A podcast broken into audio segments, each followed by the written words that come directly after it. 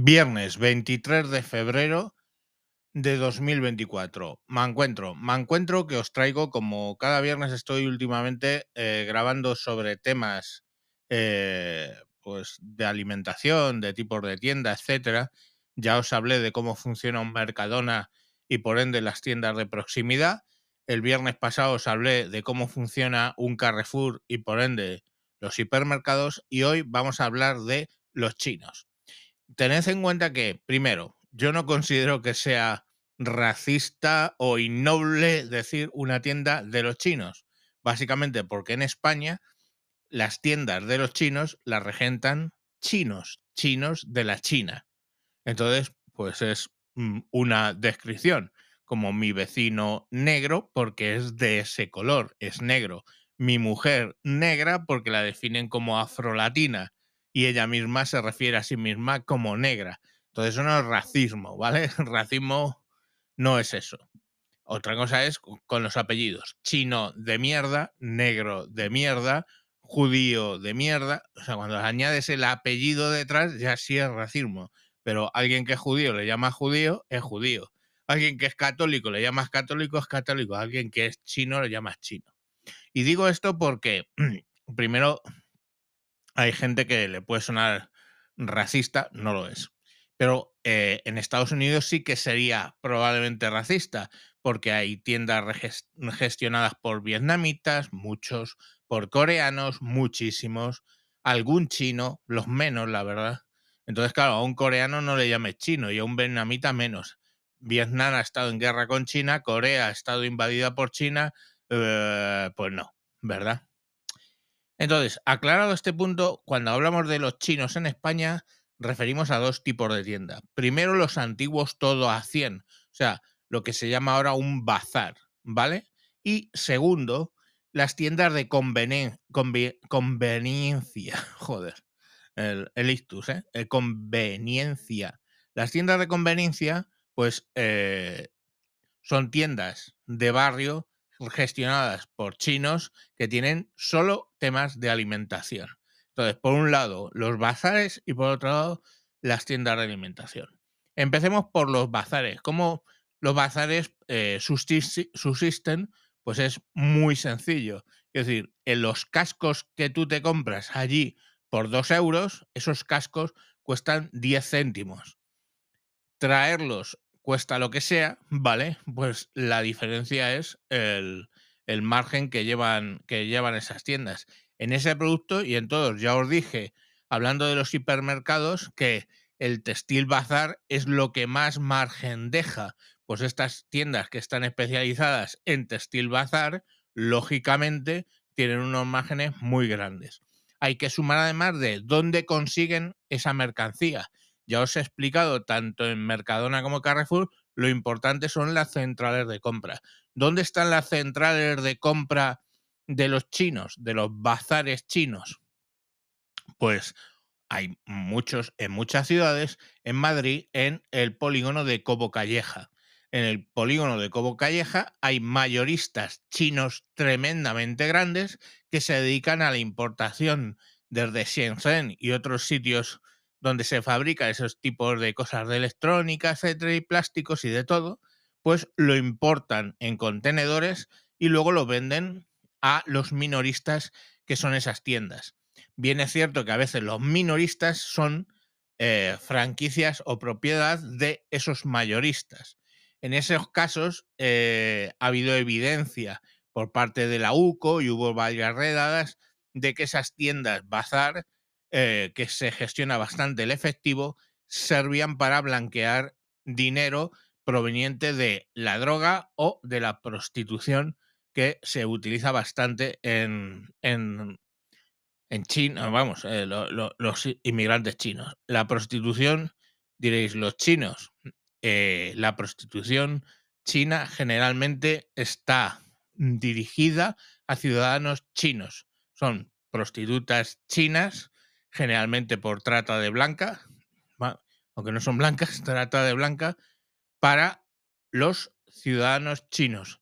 Es, hay algún caso, lógicamente, pues una casa de prostitución muy famosa en Collao Villalba, cerca de donde yo vivo, de prostitutas chinas que dan servicio a eh, occidentales, vamos, a españoles y a todo tipo de gente, pero generalmente solo suelen dar servicios a los propios chinos. Entonces, bueno, blanquear todo ese dinero se hace o por los restaurantes chinos, que tú ves un restaurante montado y pues muchas veces los ves vacíos, estos bazares y menos, en menor medida, las tiendas de conveniencia.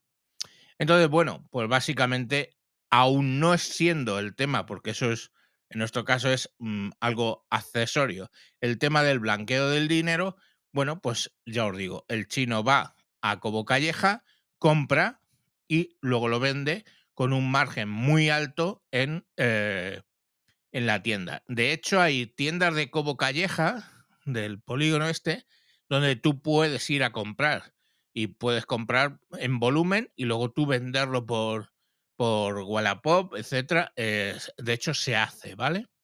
Ese tipo de cosas. Bueno, pero aquí venimos a hablar de alimentación. Hablemos de las tiendas de conveniencia o los chinos, pero cuando nos referimos a tiendas de alimentación de los chinos. Ahí poco más hay que contar. Quiero decir, el chino tiene un margen muy alto, esas tiendas son muy caras. ¿Por qué? Porque básicamente eh, vive precisamente de la necesidad, la conveniencia de estar cerca y abiertas prácticamente las 24 horas del día. En muchos casos son tiendas que incluso eh, se va rotando la familia para atenderlas y no cierran en todo el día. En muchos casos hay una parte de atrás donde viven. Eh, hay, eh, hay una gran diversidad de cuestiones. Pero claro, son tiendas de conveniencia porque anda, se me ha olvidado la harina. Ala, bájate al chino, compra la harina. Porque ya Lidl o el Mercadona o el mi empresa, pues ya han cerrado o están ubicadas muy lejos y lo que más cerca te pilla es el chino. Entonces bajas al chino y compras una bolsa de harina a lo mejor por dos euros. Que es una barbaridad, ¿vale? Porque tiene un, un beneficio muy grande. Ahora, ¿dónde se proveen? ¿Cuál es la central de compras de estas tiendas chinas? Pues os lo voy a decir. Mercadona, Lidl, mi empresa, todas las empresas de tiendas de proximidad, incluso alguna vez hasta cosas de Carrefour. Es muy sencillo. Supongamos que donde yo trabajo, a lo mejor la lata de eh, Coca-Cola cuesta, pues yo qué sé, 40 céntimos, ¿vale? La lata. O lo que sea, 40. Vamos a poner 40. Ellos luego la venden a un euro y se llevan 60 céntimos por lata. Fijaros qué pedazo de margen. ¿eh? Cuando en Mercadona, pongamos por caso, se van a llevar un 2% de media. Pues esta gente, todo el proceso es, van con un carro, o incluso les prestan los carros de la compra para llenarlos y llevarlo a la tienda. Quien dice Coca-Cola, dice arroz, dice harina, dice pasta, tomate, todo tipo de, de cuestiones. Las compran y las llevan a sus tiendas. ¿Qué ocurría, por ejemplo, en algunas tiendas eh, de mi empresa? Pues que de repente llegaba un chino de estos y se llamaba un palé entero de Coca-Colas. ¿Qué pasa? Que nosotros nos generaba una falta, o sea, algo que no está en los estantes, porque el chino se lo había llevado. ¿Qué acuerdo se ha llegado muchas veces con estas em, eh, tiendas chinas? Pues aquellas tiendas de mi empresa que están cerca o, suplen a varios eh, esto, mm, tiendas de conveniencia china, pues lo que hacen es llegar a un acuerdo con él. Oye, tú quieres un palé de Coca-Colas. ¿Tú lo quieres cuándo? Y dicen, bueno, pues lo quiero para el viernes, porque tengo viernes, sábado, domingo, la gente eh, va mucho a las tiendas chinas porque eh, no abren generalmente las tiendas de proximidad, tipo Lidl, Mercadona, mi empresa, etcétera. Pues lo que hacen es eh, ellos cogen y planifican como el pedido de la empresa, ¿vale? Un palé más de Coca-Cola, ¿vale? Entonces dice, si yo sé, eh, mi empresa sabe que va a consumir no sé cuánta Coca-Cola, pues, eh, o sea, ellos vendiendo, pues piden, porque eso tienen sus estadísticas, yo lo expliqué, no voy a repetir. Pues ellos piden un palé más que luego le entregan eh, previo pago, lógicamente, al chino. Y previo pago, a, si la Coca-Cola está a 40 céntimos la lata, a 40 céntimos la lata. Me da igual que te lleves 10, te lleves 100. Lo que sí es que no me generas un problema en la tienda porque me has avisado previamente de que te vas a llevar eso. Suele pasar, eso suele pasar con cosas eh, de mucha rotación, por ejemplo, cerveza y refrescos. Eh, la pasta, pongamos por caso, pues compran pasta, ¿vale?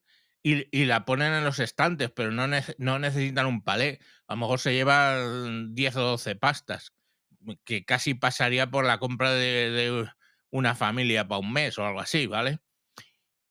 Eh, hubo una controversia porque algunos de estos tiendas de conveniencia vendían la marca blanca de mi empresa.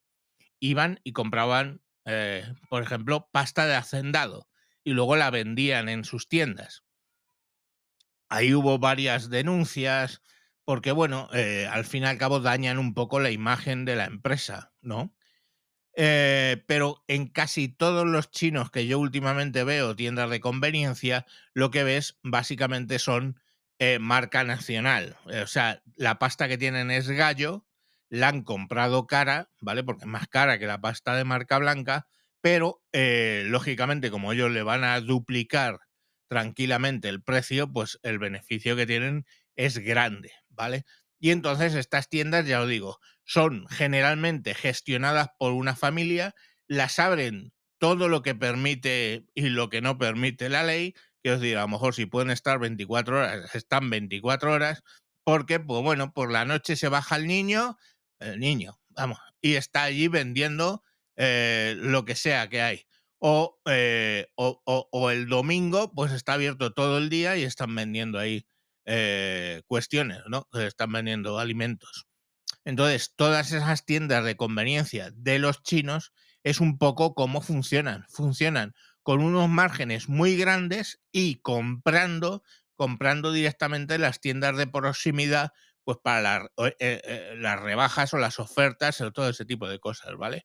Entonces, como os digo, para que la tienda donde está comprando esa tienda de conveniencia china no tenga faltas, generalmente, como eh, los, los, jefes, las jefas de tienda los conocen, pues lógicamente llegan a acuerdos con ellos y, oye, no me hagas un agujero aquí ahora mismo con el aceite, ¿vale? Por ejemplo, Claro, aceite no se llevan, porque ahora una garrafa de 5 litros que cueste 9 por 5, 45 euros, ¿qué la van a vender? ¿A 80 euros? Pues imposible, ¿no? Entonces, bueno, pues ese tipo de cosas no se la llevan. Pero lo que me refiero es que cosas que te vas a llevar masivamente y que me vas a generar una falta en tienda, pues no me lo hagas, llegan a un acuerdo que yo te lo traigo expresamente.